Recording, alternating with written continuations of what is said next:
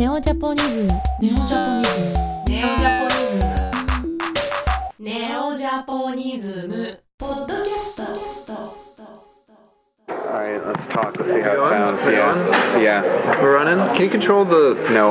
Okay. what, what do you want to control? No, never mind. Okay. Um, so I was talking to Matt Alt. Yeah. And he said you met Shokotan last night. Yeah. And he before the thing he was like, talking about trying to figure out whether Shokotan was a real otaku or not, uh-huh. and like I was thinking how unfair and like a, what what a Western prejudice you're do you you're coming on with, like the idea that she's real. Like if she says she's an otaku in Japan, Oh, yeah. she's an otaku, right? Yeah. Well, here's the thing. This was kind of interesting. Is that when I met her for the first time at Anime Expo, all that otaku stuff is way up front. Like, there's a making of of her video shot at Anime Expo, and she's doing interviews. She's saying like cosplay daisuki, anime daisuki, manga daisuki.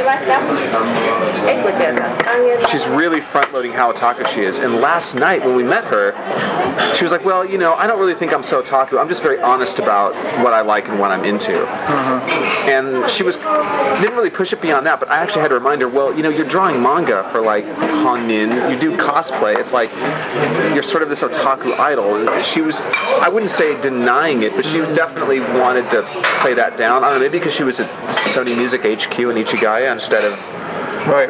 Anime Expo in LA. But that was a little surprising. And the whole article is like, for the JT, is kind of like, hey, meet otaku idol Shoko Nakagawa. And it's not really going to be that awesome if it's, you know, hey, I'm actually not really as otaku as you think I am, which is kind of what she was inching towards trying to articulate. But it seems like as a strategy to like, I mean, there's a billion idols, right? Yeah. I mean, she's cute, but she's not like that Knockout. wasn't, that wasn't gonna do it alone, right? So she had to have some kind of gimmick, and that seemed like a good gimmick. But once you're in the loop here, you don't have to have any gimmicks anymore. Like, you know what I mean? Like once you're in that loop of talent, you're just in the loop of talent. You're just you're just a talent. You're famous. You don't need any other reason. She's 23 years old, and it's sort of like very weird because pretty soon we were talking, just in spite of ourselves, about like moe, tsundere, and kawaii, like in a, in a very otaku level conversation.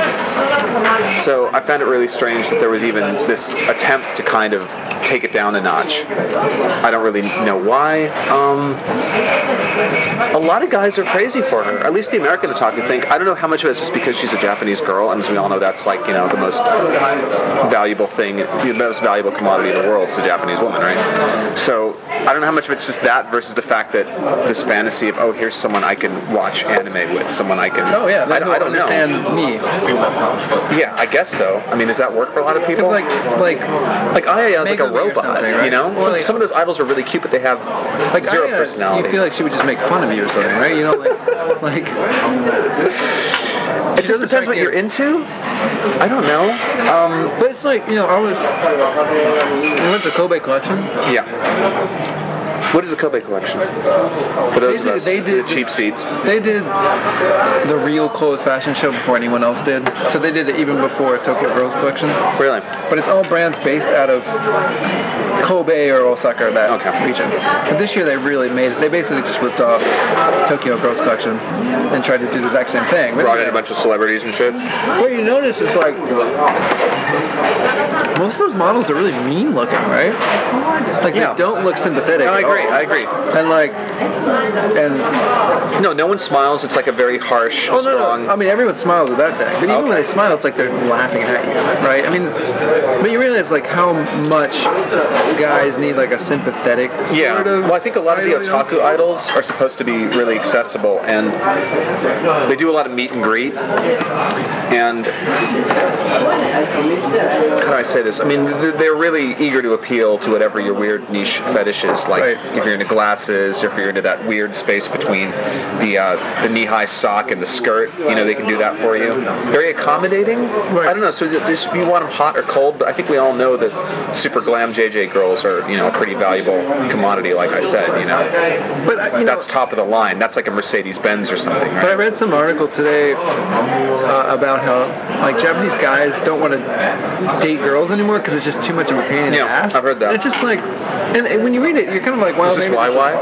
No. don't think this is on YY. What was, no. was it a reputable news source? It was on like Itai News. It was on the Knee Channel. Was it NHK World?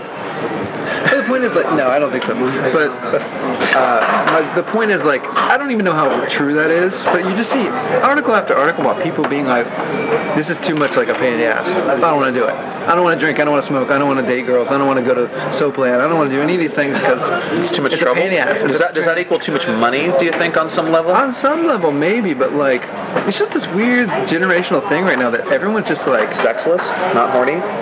that too, but like, just completely lacking Lazy? the will to do anything. Okay. Um, I was thinking about this that um, everyone I'm talking to seems to understand that it's now a global market for Japanese pop culture. But the problem is now there seems to be a lack of creativity over here, creating something new, going in a new Who's direction. telling you this? Uh, I can't name any names of people in media But industries. they're Japanese. Yeah. Saying, oh, they didn't say like I'm have personally having a problem getting up. They're not saying that. They're saying that is kind of the sense is that Do I get any credit for having said that four years ago? Probably not. the right? stage has been set. You know, the lights are dimmed. Everyone's waiting to see what Japan's going to do next, and they're Yeah, kind I of mean, scared. They have that- performance anxiety. That was my and you can get that just from walking around Shibuya, looking at girls in big sunglasses. You know, dressed, you know, wearing big knee-high boots, right? But that was my thing when I when I started blogging in 2004 whatever. It was just like, great, Japan cool, everyone's paying attention to Japan. If we're trying to look for that next generation, where are they? And they still haven't shown up because there isn't a next generation. They, and that's the thing. Like, I mean, I never knew what it was like in anime or manga or you know otaku stuff. But like, when it came to fashion or music or those kind of things, it was like there's some people, but they were they're never like there's some cool fashion brands, there's some cool musicians or whatever, right? But they're not as big as the generation before them because that generation As was exemplified by who? Like for example, there's no Puffy. Just kidding. well, even Puffy, yeah. There's like, like compare, compare Perfume to Puffy, you know? Like Perfume is Perfume. trying to do something like Puffy, right? But they're never going to be as big as Puffy was. Although they're they're they're bigger than I ever expected that they would be, right? But the point is like, you know, Nigo, I've heard of him. Nigo from Bay Ape, like that's that like that was an incredible phenomenon. But who's the next Nigo? There is no ne- next Nigo.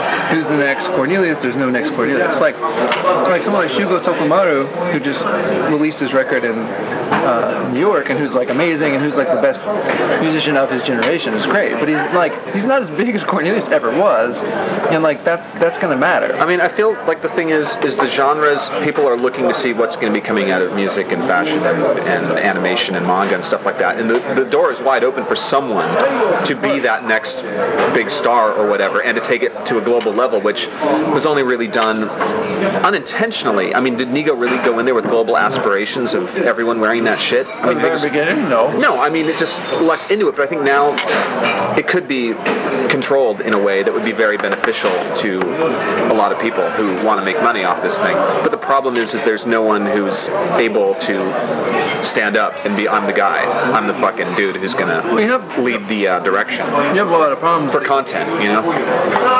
You have the fact, A, they have a generation that pretty much like Can't even talk to isn't, girls anymore. isn't particularly creative. I mean, and it's unfair to say, but it's kind of like a lot of the crea- creativity in Japan was based off number one competition with the West, which kind of fall, fell apart when Japan caught up, and also this kind of obsession with Western culture in the sense that they had whatever they're going to make, it's going to be Japanese, right? But they're going to like be influenced by all these new ideas. But once Japanese culture got so big in the 90s for Japanese people, then then the generation now just grew up on Japanese culture, and so when they make Japanese culture, they're just repeating the loop, right? They're just taking these cliches and remaking them instead of like not to say you need Western culture to make Eastern culture, but Yeah. like the conflict was interesting, right? Well, there was always a sense of this is a loaded word, but inferiority. That the own homegrown, homebrew Japanese culture was inferior to the Western ideal. Right. And there's that sense is not really the case anymore because this whole cool Japan thing's got everyone fucking high on their own supply. Totally, totally, totally. But I feel like this is not necessarily a bad thing because the door is wide open for someone with a vision and a talent and a, a, a strong staff, you know, and a jimusho behind it to seize the day, as it were. Whether that's going to be Perfume or Six Percent Doki Doki or whoever, I don't know. But the state, everyone's waiting. We're all fucking waiting for the next big thing. And personally, I think it's going to be Kawaii. culture. Domo-kun being set up at Target. There's a whole Domo-kun But what do you mean by kawaii culture? You just mean cute stuff? cute stuff. Yeah, otaku stuff But can only otaku everyone. Kids? Yeah, well, the Pokemon generation, kids in America who grew up Wait, on so like Pokemon. 20 22 character like cute character culture and guys, a little bit. You don't think it's there yet in the U.S.? I think it's going towards um, a mass market in a way where it doesn't have to announce its nationality. This is Domokun is not this cool new crazy thing from Japan. You're right. It's just another thing, you know, to promote a sale at Target, which is what they're using it right now for. So I don't know how much the branding of Japanese pop culture as a nationalistic thing could even succeed or even needs to happen. I mean, Nintendo was very vaguely branded as Japanese, right? I mean, it was Nintendo. yeah, But like, Tanuki Mario, like in Super Mario. yeah, but they didn't call it Tanuki Mario. They called it Raccoon Mario. No, it's called Tanuki Mario. Really? Yeah. All my friends thought it was a raccoon. In the instruction manual, I'm pretty sure it's Tanuki? Mario. I don't know what fucking Tanuki was. That's why I first heard the word. But the but the problem, I mean, the thing is, you could go, you could be a fan of Nintendo without ever knowing it was Japanese. A fan of what? Of Nintendo, Oh, okay. when you were like eight, like in 1986. sure. They didn't play Just it have up. fun, sure. They didn't play it up. Where did, like when they released the Wii, it was like, "We gentlemen from Japan bring you the Wii." You know what I mean? Like they really played it up. Um, that's the thing. It's like it, it does work with both. I mean, but like a lot of the best Japanese culture, you're right. It has been kind of snuck in in the back door, um, and like Or it wasn't really being directed on the corporate level. It was basically pockets of weird fans who would form networks around things like music or animation or comics or games. Um, and now that Japan realizes that the market is global, there is a huge opportunity here. And I don't know. Traditionally, when Japanese companies try to set up, you know, some sort of thing going in America, yeah, it overseas. They fail. branch of it, it's a failure and then It- sort of you know embarrassment. why it fails though is because the market here is so rigged in the sense of like you have all the power to make whatever you put out do well basically. And like then when they go to America it's super competitive they have no idea how to deal with that kind of competition and they have no idea for the cultural context that they need to sell My own product. experience is largely the sense that it is um, just a huge culture gap between the way business is done in America and the U.S. That's been my experience from seeing that end of it. But I know less about the market here than you do. So I mean, I think that's some of, some of it. What I worry about is the Japanese market is in decline in terms of numbers, like with anime and, and music and any of this book, stuff, right? book and magazine circulation. Yeah, totally. I mean, every every Yes. kind of cultural field you look at. Yeah. The question is, when does that breed creativity? And a lot of times, because within a company, let's say you have artists A, B, and C, and they're A is super mass and C is super niche. When the market's big and you have more and more niche sales because the market's big, mm-hmm. you can really you, you can cultivate artist C. But when when the market becomes super mass oriented because you need big hits to basically sustain yourself, C gets cut, B is given a minor chance, and then A is the one who is pushed, right? So within these big companies, you have to stop allowing niche artists even get in the door, really. And so what was interesting about Japan was not that they had a bunch of niche, interesting culture.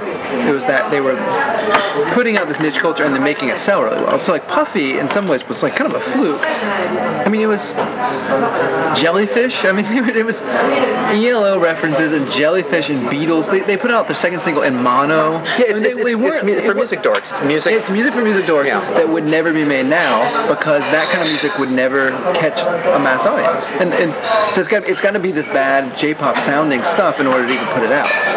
So like, there's the problem. So like the companies themselves are self-censoring creativity because they know it doesn't work. It doesn't sell anymore. And especially with especially with this generation Y, which is the most insular generation in a long time in Japan because they're not interested in the West.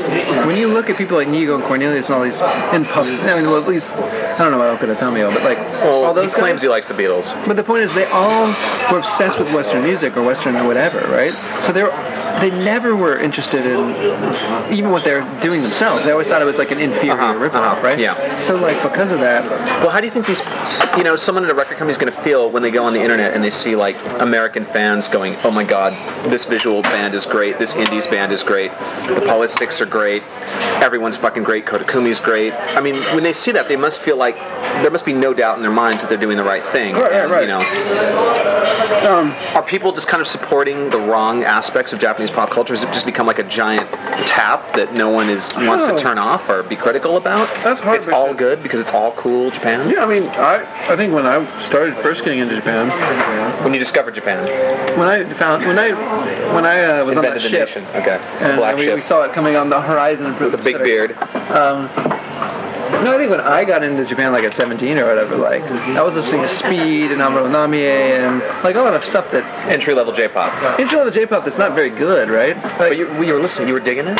yeah. like, really? And like the weird thing is, I never wrote about this on your blog. I'm, I kind of have oblique references to it.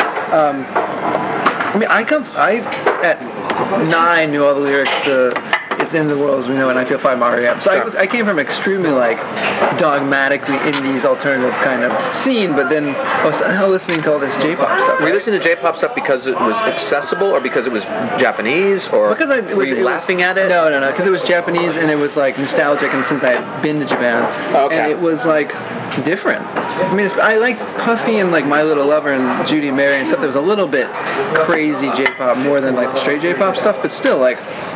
I was pretty open to all of that. I mean, I, I don't think it's a bad thing for any like entry level Japan culture Uh-huh. fan to Yeah. like get so like uh, what do we say like, like everything? about it. Oh, No, I think I think liking everything is fine, but then the question is like, what's the long?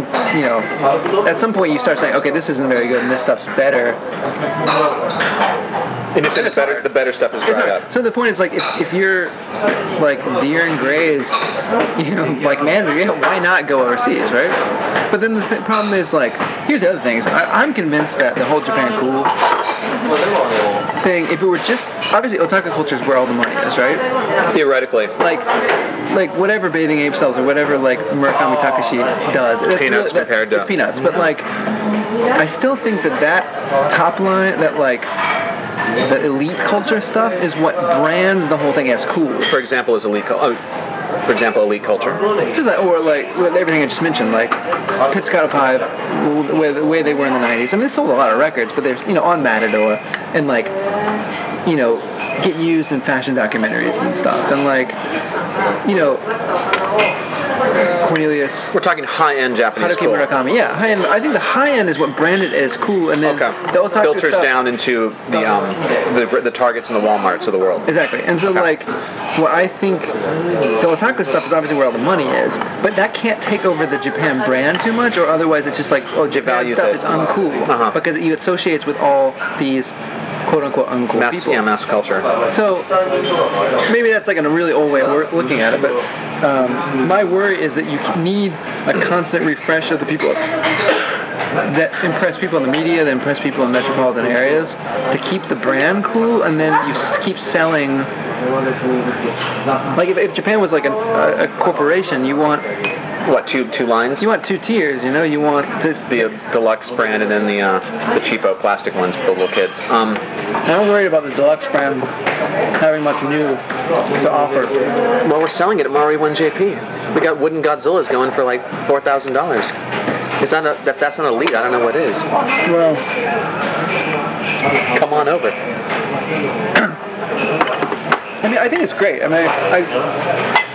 I don't really have any personal association with otaku culture, but I think the fact that it's so big is great. The fact that you have so many kids learning Japanese and getting into Japanese culture is amazing. Like, who can complain, right? Uh-huh. And Japanese companies are profiting from all this.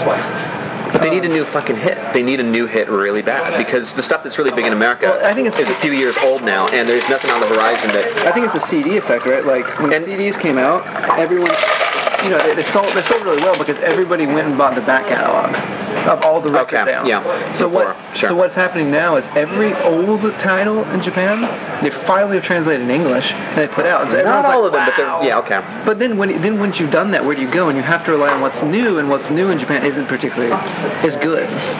New challenge for Japan as far as the otaku market is concerned is um, the success of things like Naruto or Death Note um, in terms of like being merchandising juggernauts has uh, sort of pissed off, not pissed off, but internally some television networks that traditionally show a lot of anime, the Cartoon Network, have sort of are cutting down on anime because they want to create their own IP. They look at things like SpongeBob and they go, we want, we want, we don't want to give our money to some crazy Japanese people anymore. You know, we don't want to have to share this stuff.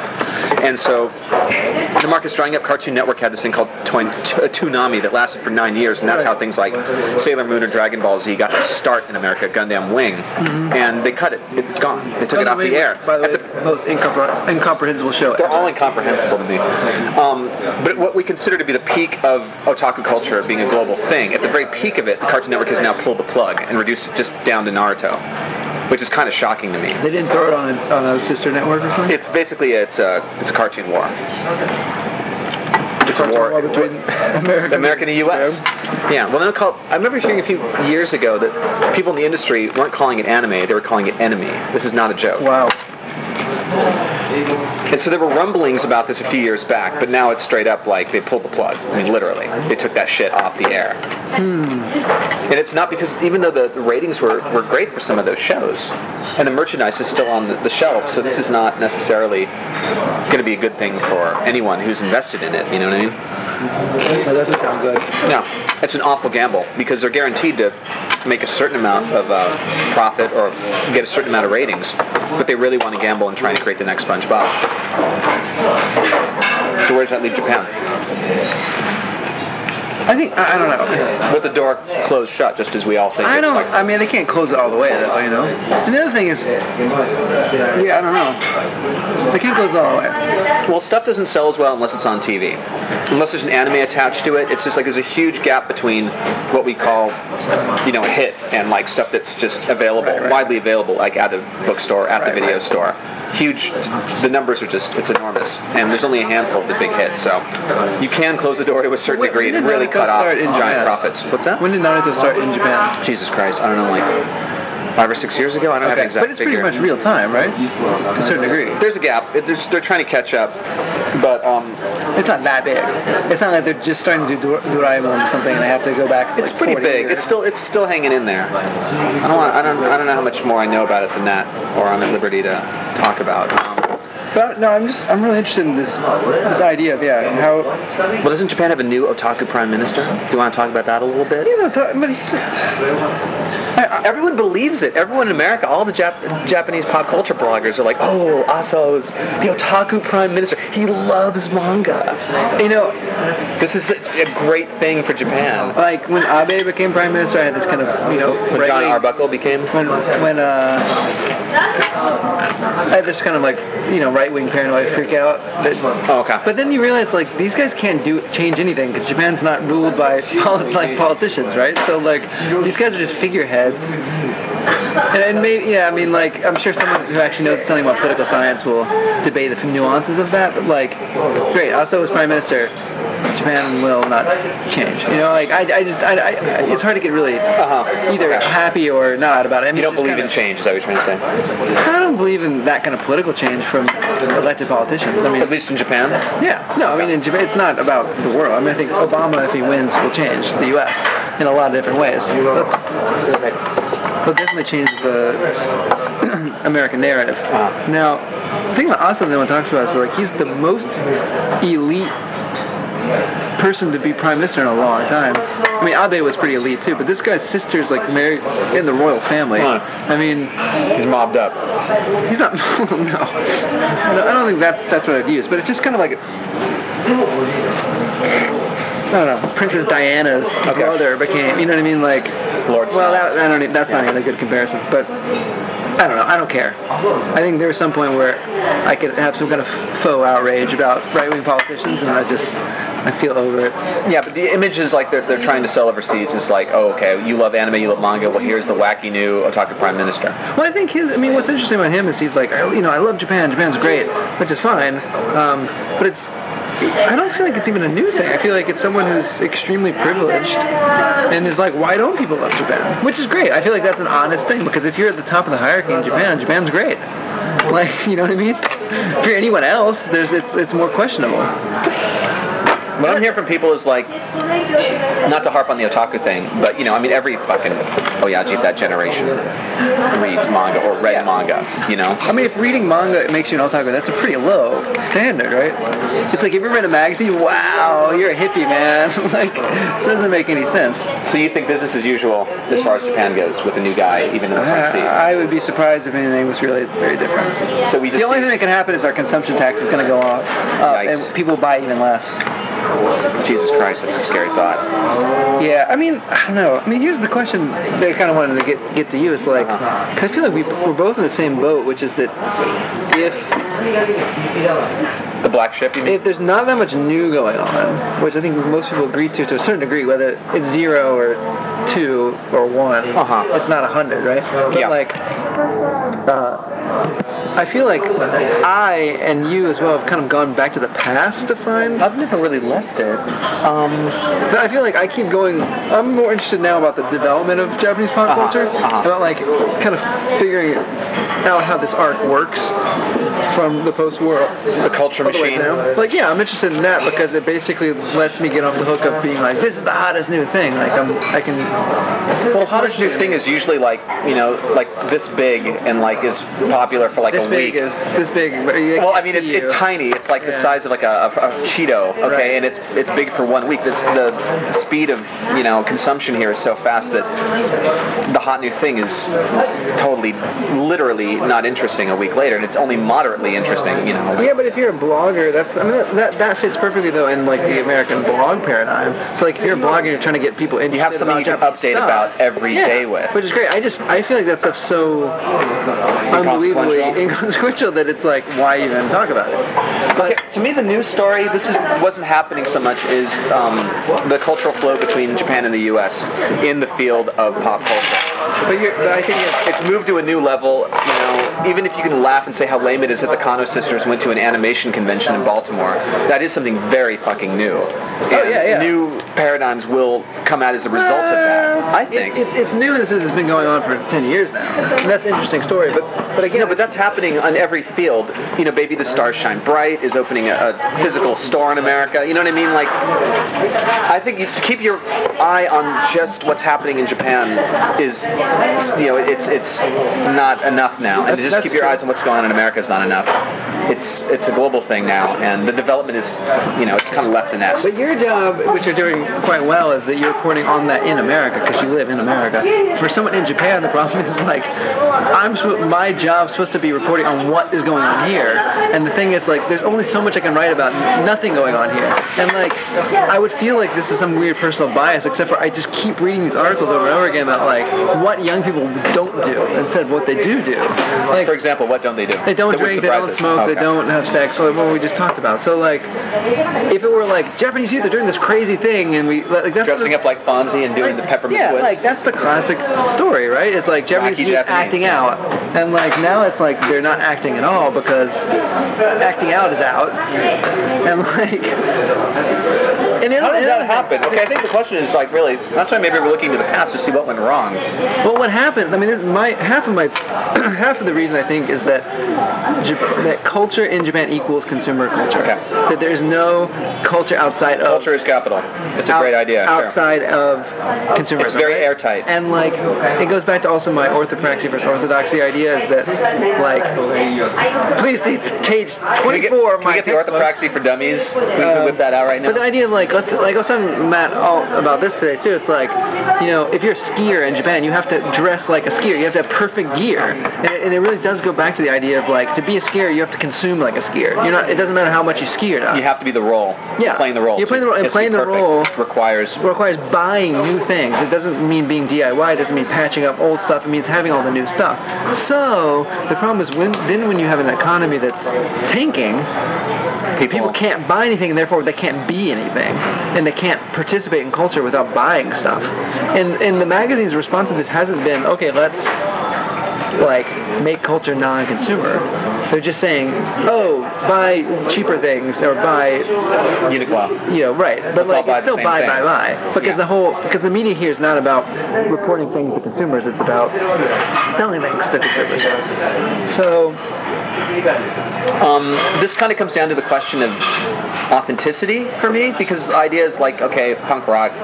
You think of in America, San Francisco, like a, like a you know gutter punk, squatter kind of level. But punk here in Japan is something you literally do buy off the rack, and you see pictures in, in the magazines of street snaps of people who are like meticulous, meticulous, meticulously Punk. constructed punk, But even I would say like Japanese version of punk is like you know the Yankee or whatever, right? They're like a low class like, delinquent like level. delinquent, you- right? Right. Yeah. Those guys are even like perfectly low class delinquent, right? Like they, they know how to consume perfectly uh, to be a, a, a working class Yeah, delinquent. but one thing about Dave Barry Goes to Japan was his mocking of Japanese youth for being studiously rebellious. Right, right. And um, which is which I would say is a completely Western biased criticism. so you're saying those kids are punk, and I'm just Well, no, like I'm saying that I, mean, I don't I don't personally agree, but like from an objective standpoint, those like us judging somebody on on their how would you say intentions opposed to their external actual practice of what they're doing is a clearly Western bias. okay. To be honest, I don't know what I was trying to say, except that um, Jeremy's pumped. The role needs to be fulfilled here and done to a T, right? I don't really see that changing anytime That can't soon. change. That's like But I mean, the authenticity here is always in question. You know, I mean, it's like if your clothes are meticulously, perfectly punk. I mean, the idea is like, I don't know what I'm trying to say here. Um, the credibility gap here is less of a problem or more of a problem as. Well, it's not a problem at all. Okay. But the, but the, then the problem becomes if you can't fulfill your role Yeah. through buying stuff, then you can't fill Okay, the whole idea is like if you're like a fucking punk in San Francisco, you're wearing the same shit all the time. Right. You're squatting in it, you know, you're living in it, and you don't have to pay $300 at like Sex Pot Revenge to get that look. Hmm. You simply acquire that. Right. authenticity through, simply through this process called living Right. it. Okay, or so maybe attitude. that's true. Maybe we will have, maybe that will come back as a result of Like I'm people sure not being able squatters who aren't punk, right? as a result of not being able to access the correct brands, maybe some authenticity will come through the gate. But I think the problem is that Japanese pop culture is fundamentally based off that consumer idea. Like, there's no year zero, right? There's no like time you can go back to when consumer culture, like when youth culture wasn't consumer culture. Like maybe in the 20s or Taiyozoku? something. The Taiyozoku were all these rich delinquent dropout kids, right? And their whole thing was like, yeah, we, we like to party on boats. I mean, it was, and it was just like the show off, like, look how like, how look how we're rich and we don't have to do what everyone else does. It was, I mean, it was kind of bad boy okay. Reaganism, kind of, you know, in the 50s. Like, Youth culture not being consumer culture in Japan. so how do you, I mean, how do you get away around that? And like, I think it, like, frees the economy to the point where people no longer can um, look to consumerism as a way to, you know, as a way to create culture. I don't. You see what I'm saying? Maybe I think, I think that could I think break we're there. Through. I think we're there. That's. But the problem is, when does like, let's say you're a band and you're like, we want to play a gig, right? You have to go to these rock clubs that everyone pays $25 to get into, and you have to pay if twenty five people don't come to see your band, you have to pay them. So it's like everything's based off the revolving money. Uh-huh. And so if money is taken out, nothing works. You can't just throw a show like in your parents' garage or you know and like I feel charge no money for it. Like that, that doesn't exist. I feel like there's a lot of opportunity. I feel that this this could be a really good thing. This this long fucking recession and the wheels of the culture industry slowing down and lameness taking over. I really feel that you know there has to be some sort of I don't call it a backlash, but something's got to come No, out no, of but I think what the, what you're seeing right now is the backlash, and that's to do nothing. And that's People are what's gonna scary. get, people are going to get bored. People are going to They're get not bored. They what- will get bored. They're not bored because they're just like you can just go to a manga cafe and read manga, and you know it's really cheap. Or Use the internet. You can just talk to your friends and drink happoshu, or you know, or maybe one can, but not get drunk. Like it's really boring. People will get bored. I really think. Or like, can't. Boredom does not sustain itself for an infinite amount of time. Well, That's what's just interesting not too in the human condition. I know? meet I meet like young women in like early Really? twenties, Can you right? introduce me to something? And uh, I was talking to some one girl, like, what kind of music do you like? She's like, yeah, Glay. And it's like, they're not even bored with the old bands. Like, they're like, yeah, Glay's great. We don't, we don't need any new bands. Just, we'll just like Glay. And like, if you look at what young, the music young people like, they like all these old bands because like, they don't even need new music. But it's going to get boring. It may be a I'm generational bored. thing. I'm bored. I mean, but It- we may we may be between the two great ages. I don't know. I, I, Okay. I'm eternally optimistic about One things. area where it seems like people are spending minimal money and creating culture is on the web, but it's such a negative culture, right? It's Oh, just like- everyone just, just like being mean to Koreans. Yeah, or just like flaming Me? Like, oh my god, I can't believe you put too much meat on that bowl of gyudon. I wanted you to fucking kill him, arg. yeah. Or like Nico Nico Douga comments, which are just you Yeah, know, but it's lines free basically, Okay. right? You feel like you're participating, Yeah, in some kind of culture, and you're, you're doing something, and it's all, but it's all anonymous. but it's inconsequential and there's no um, investment. And also, you, but you also don't make a personal role for yourself, right? You participate without Anonymously. Anonymously. I mean, I, I, I can't say that that's great. It's it's pretty bad on its own level too. But that is, hey, that's non-commercial. But you see what I'm saying is, you even you have to admit that there is a possibility there for some sort of criticism or some sort of I call it a backlash. This sounds like this is so old-fashioned. I think that it has to be like an alternative to, uh, you know, a subculture to mass culture. I mean, this is like a, such a 20th century idea. well, not 20th, It's, it's Western. really. And I think, I mean, The Japanese love the word subculture. Everyone Yeah, no, loves no, no, to say subculture No, like here. there's definitely like Miragen's like like the Yankee originally were subculture, right? Like in the sense that they were this thing. Delinquent. That's delinquent subculture. They're delinquent subculture. But the point is, then they became part of the consumer framework. So now you like, if you're a 22-year-old divorced mother of two who works in the kyabakura, you have your own magazine. And like the problem is, then they're say, then they, then the whole thing is like to be a proper 22-year-old divorced mother of two woman who works at kyabakura, you have to buy these brands. Like it all becomes in a consumer context. Yeah, but when people can't and you afford can't it go anymore, out. or they- And when you go out, it just becomes not as flashy and interesting. So I mean, maybe to a 23-year-old kid right now, they feel like life is great and like Everything's taken care of. like making no money and not drinking, not smoking, and not doing drugs and not There's not a need, there's not a need for uh, aspiration or rebellion. Yeah, that's the other thing is they have no goals, no dreams, nothing. They just want to avoid the excess use of energy. That's really like the life goal is like to get around anything Mendokusai, like Okay. anything annoying. Okay, I mean, uh, you know, Izumi's theory is that this is the result of being raised by a previous generation of um, people who, adults who experienced the collapse of the counterculture here in Japan. That's kind of her big theory, is that. I mean, not unrelated. yeah, that, that this generation of parents who came out of the 60s and 70s raised their kids to just don't, you know, Well, it was a failure. don't fight, don't, uh, you know, just have a good life. Just try to, you know, keep it a small scale. You're not going to change the world, so well, just like the counterculture in the might as well, you know, be okay and take care of yourself and counterculture in the 60s Play the game. succeeded. In And what so- sense? In the sense that John Yoko? radically changed. The, the John Lennon Museum in Saitama? That's pr- that's proof. Proof alone. No, like it, it radically changed culture, right? Like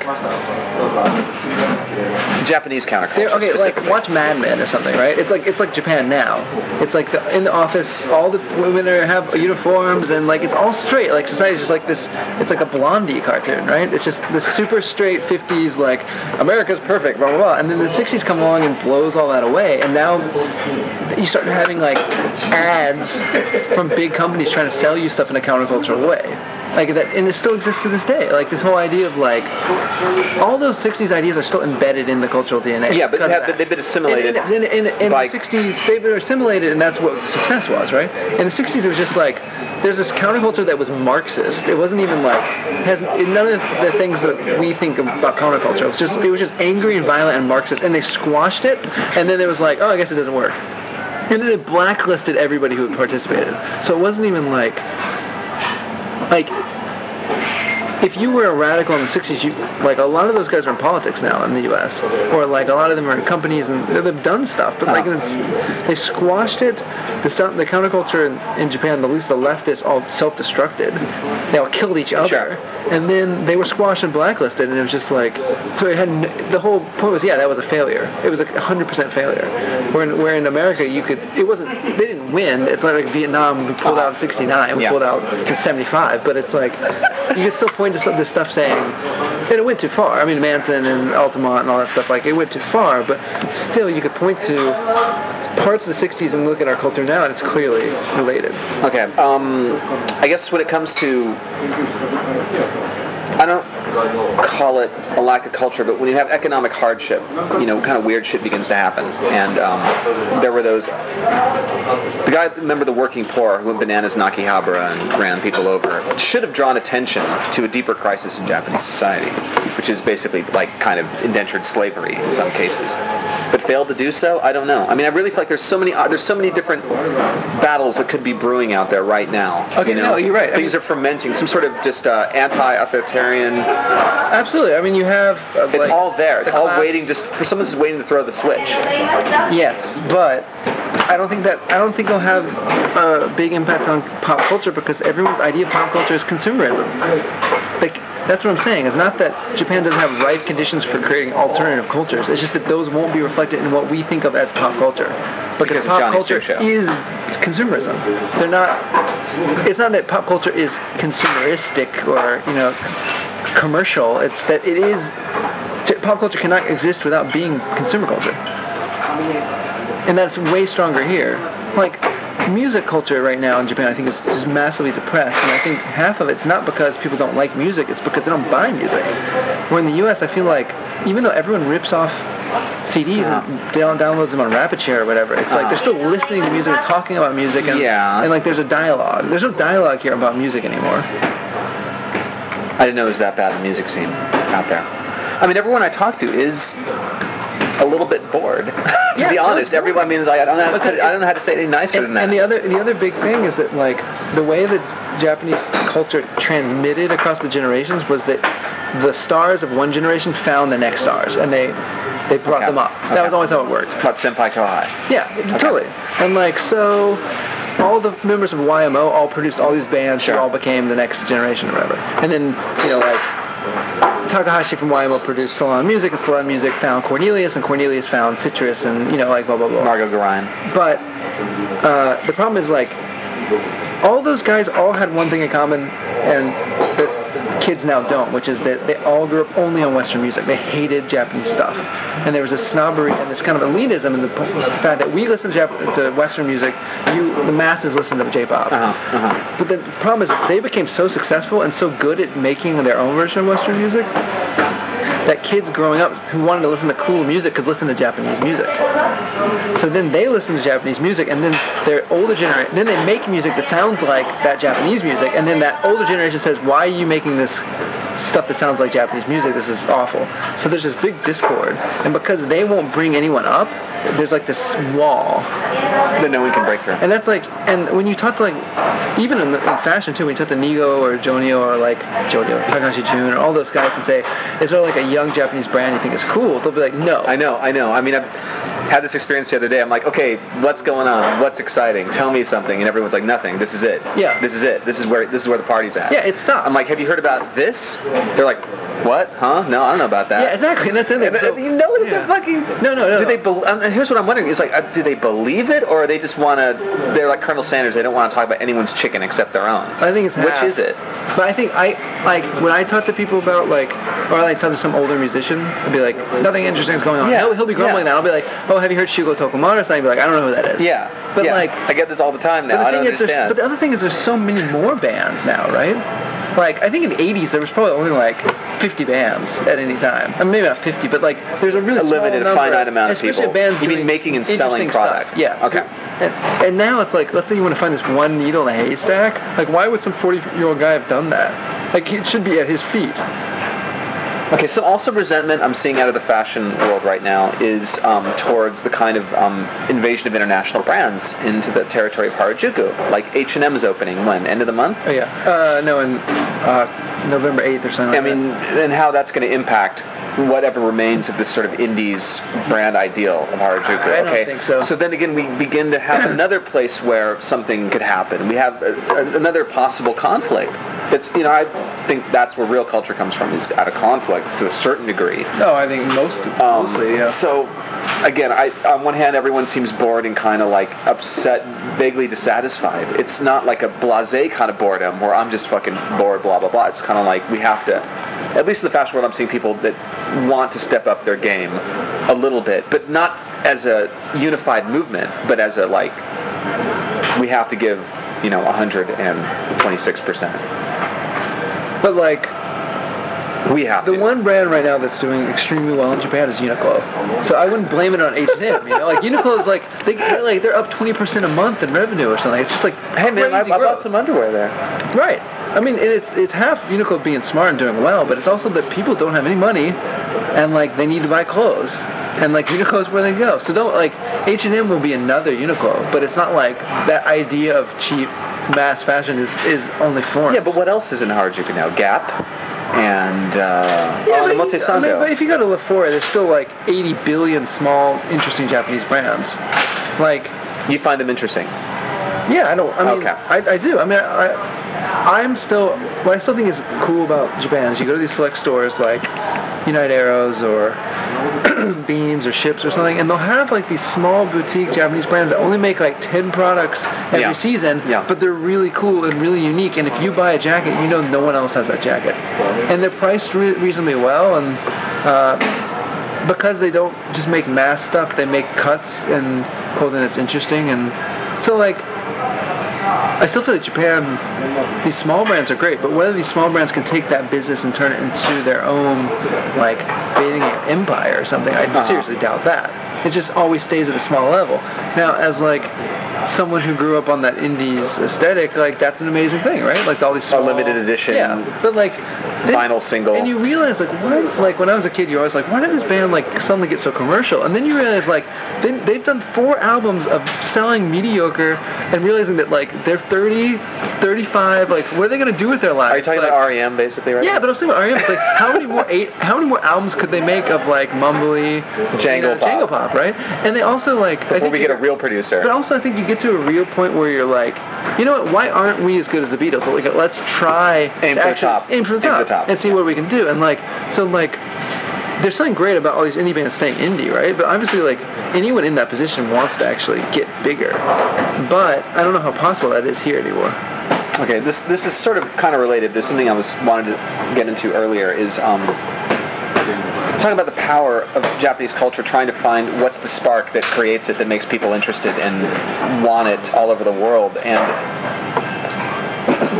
to me, it's kind of the level of commitment. Like when I went to the Marui Individual Fashion Expo, I mean, basically you have professional stylists, you have professional models. Like the level of attention to detail and the energy that time spent into it is so mm. incredibly high that no one can fucking match it, even in America. Like Oh, you yeah. see American goth loli girls trying their best, and it's just Oh, no. it is such they're, they are trying, but they're at such, such a low level, and it's this kind of idea of Perfectionism.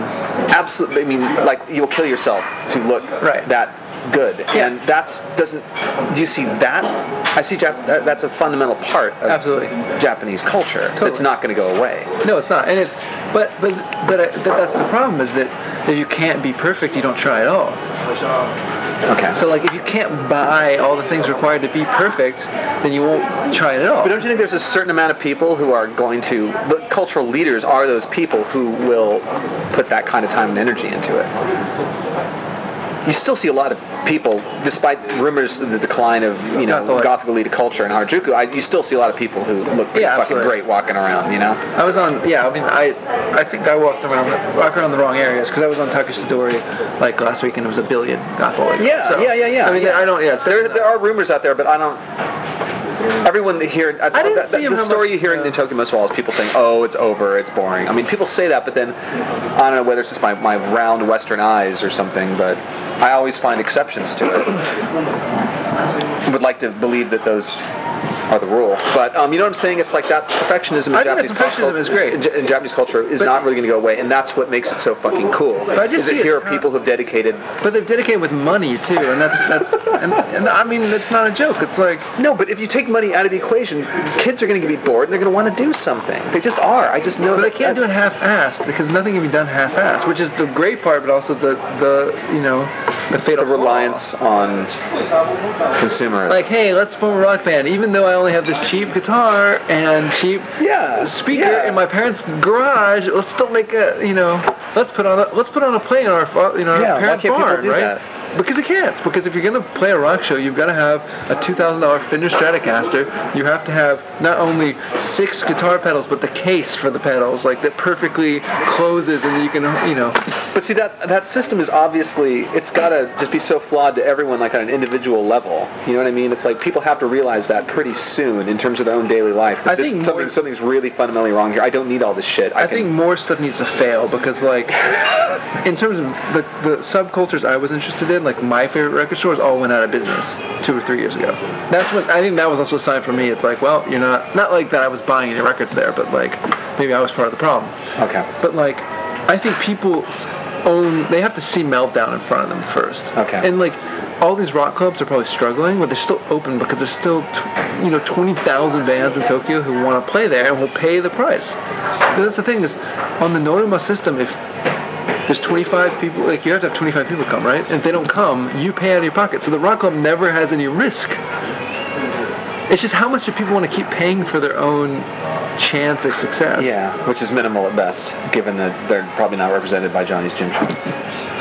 Right. So it's so I don't know. I mean, I, I I'm optimistic in a certain way that yes, like this, dis- like disastrous recession could like cause social unrest. Uh-huh. But it's but it's been really dark so far in the sense that it doesn't lend itself to pop cultural phenomenon. It just lends itself to like People on the internet, you know, or like, okay, just violent outbreaks, or people just being generally ill-tempered on the internet when they Exactly. there's no consequences. and like in a really reactionary bad way like not even like we hate the system it's just like we hate koreans you know like that's not good that's not like a good direction so like I, I don't know i think two years ago three years ago i was massively disappointed that this was all happening and now i'm just kind of like waiting it out and like Okay. seeing where i'm like i have no expectations anymore like I'm interested in seeing where Any Japanese culture blows, goes, doesn't but really I'm not, matter. But like I've, I've, I, because at, at a certain point in my whole life, my whole wait, what do we say?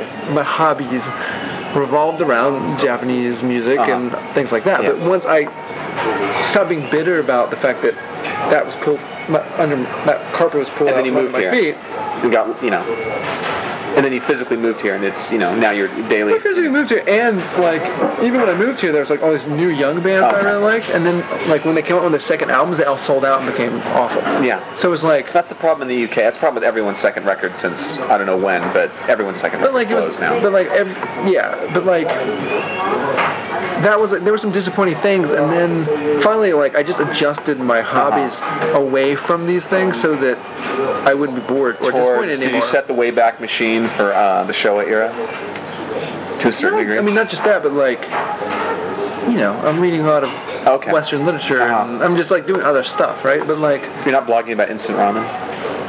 not yet. but you know, uh, so I'm not personal. I'm trying to take my personal disappointment out of the Okay, I understand. issue, I understand. so that I can be objective about Uh-huh. it. But um, so objectively speaking, yeah, I mean, I wrote this essay for this Wine and Kennedy book that just came out about the development of youth fashion subcultures. Mm-hmm. And like at the end, I'm like, yeah, because like what was great about youth culture in the 60s, 70s or 80s or whatever was that it was really delinquent. It was like really kids acting out. And w- what you hope is that the destruction of the consumer culture will lead more Yeah. kids back into Yeah. that. But I just I think it's a hard step to take back because you have to deny the whole idea of pop culture. Based around consumerism.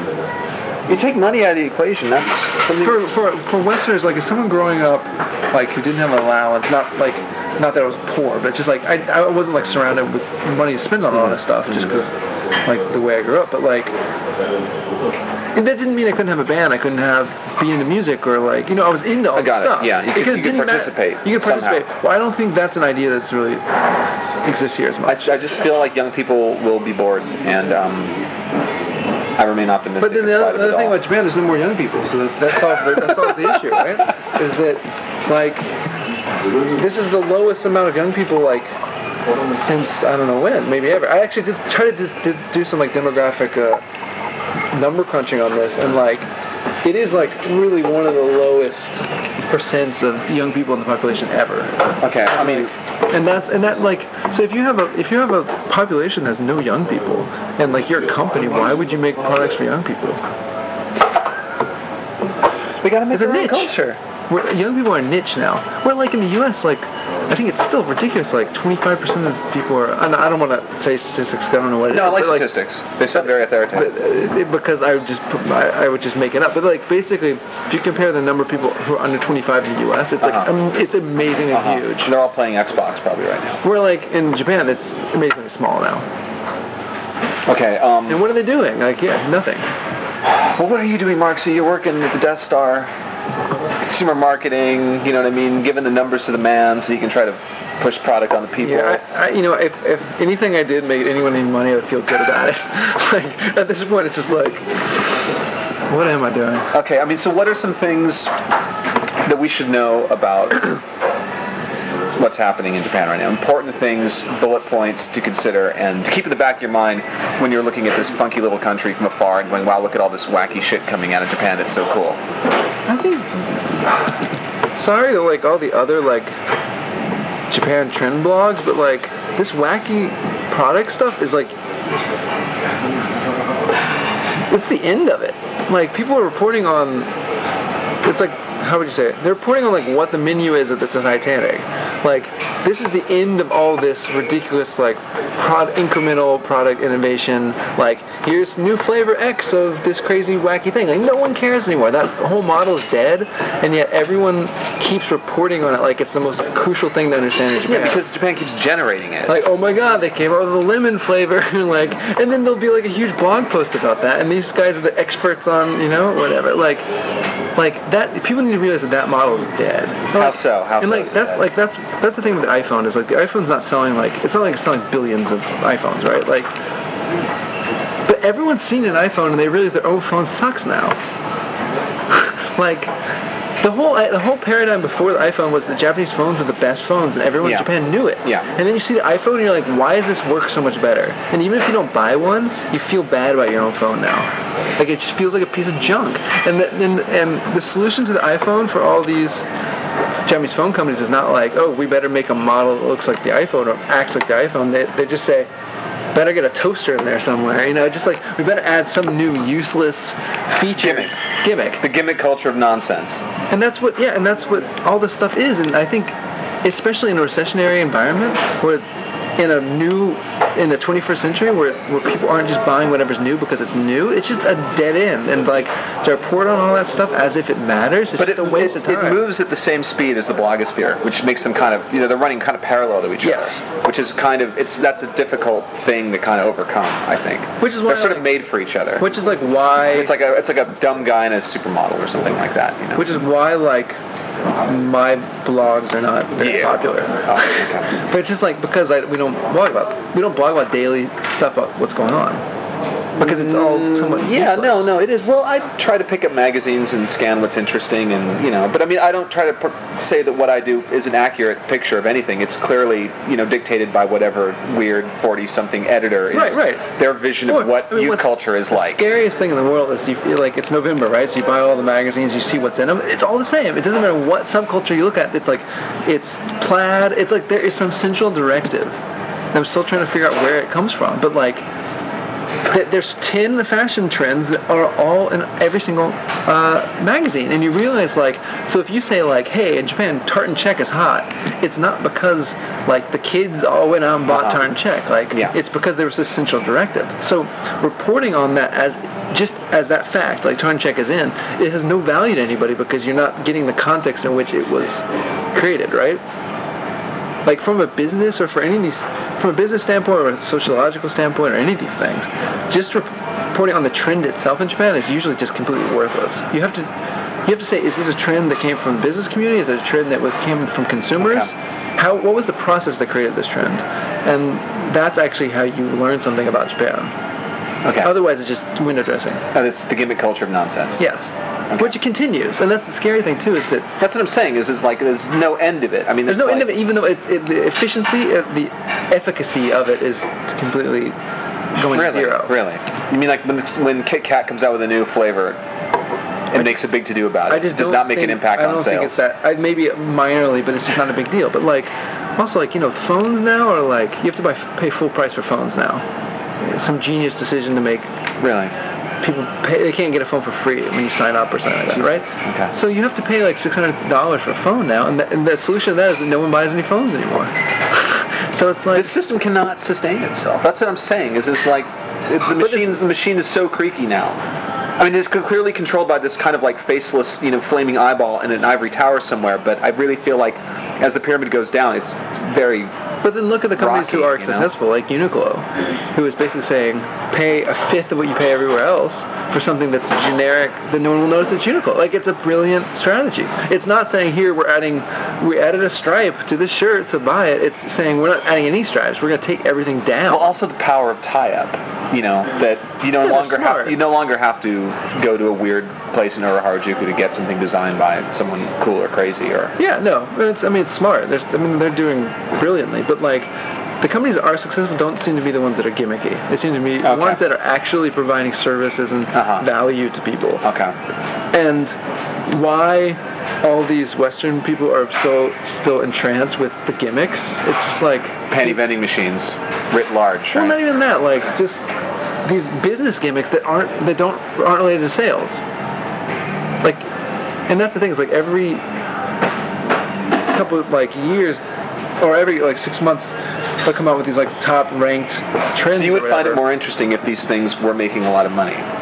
It would only be following the only a culture is capital idea. It's only a trend if it makes anyone if it connects with consumers, right? Like if Otaku USA comes out with the like old like the Oji-san special issue, and then someone wrote a trend about kinda like trend. The new trend in otaku culture is grandpas. Like that would not be true unless people actually read it, right? If it was if it was a failure, then it's not a trend. Just because you make it doesn't mean it's a trend. And that's the problem is everyone, everybody here, like, they they report on Japan as if just because a company does it, it's somehow a trend. Relevant. Yeah, and it's not. Okay. What if it just makes someone moderately amused for that half a second? They're busily clicking through their daily links. Right. I think we can boil this down to this: is that everything sucks, Oh, come on. but it could suck so hard that it's going to be interesting. Yeah, that's how I feel. And that's where, like, that's, I think over the last year, that's where I've come, is like, I stopped being whiny about it, and just being like, we gotta see how, where this goes, because it could go somewhere crazy. yeah, I think you, the more you look at the past, the more you see the similar conditions have created new and exciting things. Except, the only issue is, when you see what has been the result so far of, like, of social breakdown, whether it's kind of like the rise of right-wing idiots on each channel, or, or mass murder in Akihabara, Uh-huh. like, it's not so pretty so far. Yeah, but I mean, post-war economy wasn't so pretty either. Yeah, I mean, I, I, I don't want to draw up these events and say, see, the world's ending. Uh-huh, But it's uh-huh. like, I just think people will get bored, and out of that, something's got to come. Even though there, I know there is a flaming eyeball in the tower somewhere that's in control of the machine, I, I feel that. uh, but you know what? You know what makes me worry is like if you look at Yankee culture or whatever in the 70s, it's like okay, it's clearly anti-mass culture. It's anti all of the values of like proper consumer culture. But at the same time, the reason it developed is because the young, like the working class, had more and more money than they ever had. So like the economy's doing well. So not only do they have like these anti-establishment values, but they have the money to act on it, to get motorcycles, to get clothing, all these things, right? Like, there's no 50s working class subcultures because, like, what are they going to do? They have no money. They barely have money to survive. cans, yeah. Yeah. So like, the problem is that the more and more poor people get, I don't know whether that necessarily leads to. It has to lead to a total rejection of consumer of Uh-huh. consumer culture Uh-huh. That's within a cultural context, which is really difficult. And that's what I'm worried about. Okay. Okay, I'm worried about it too.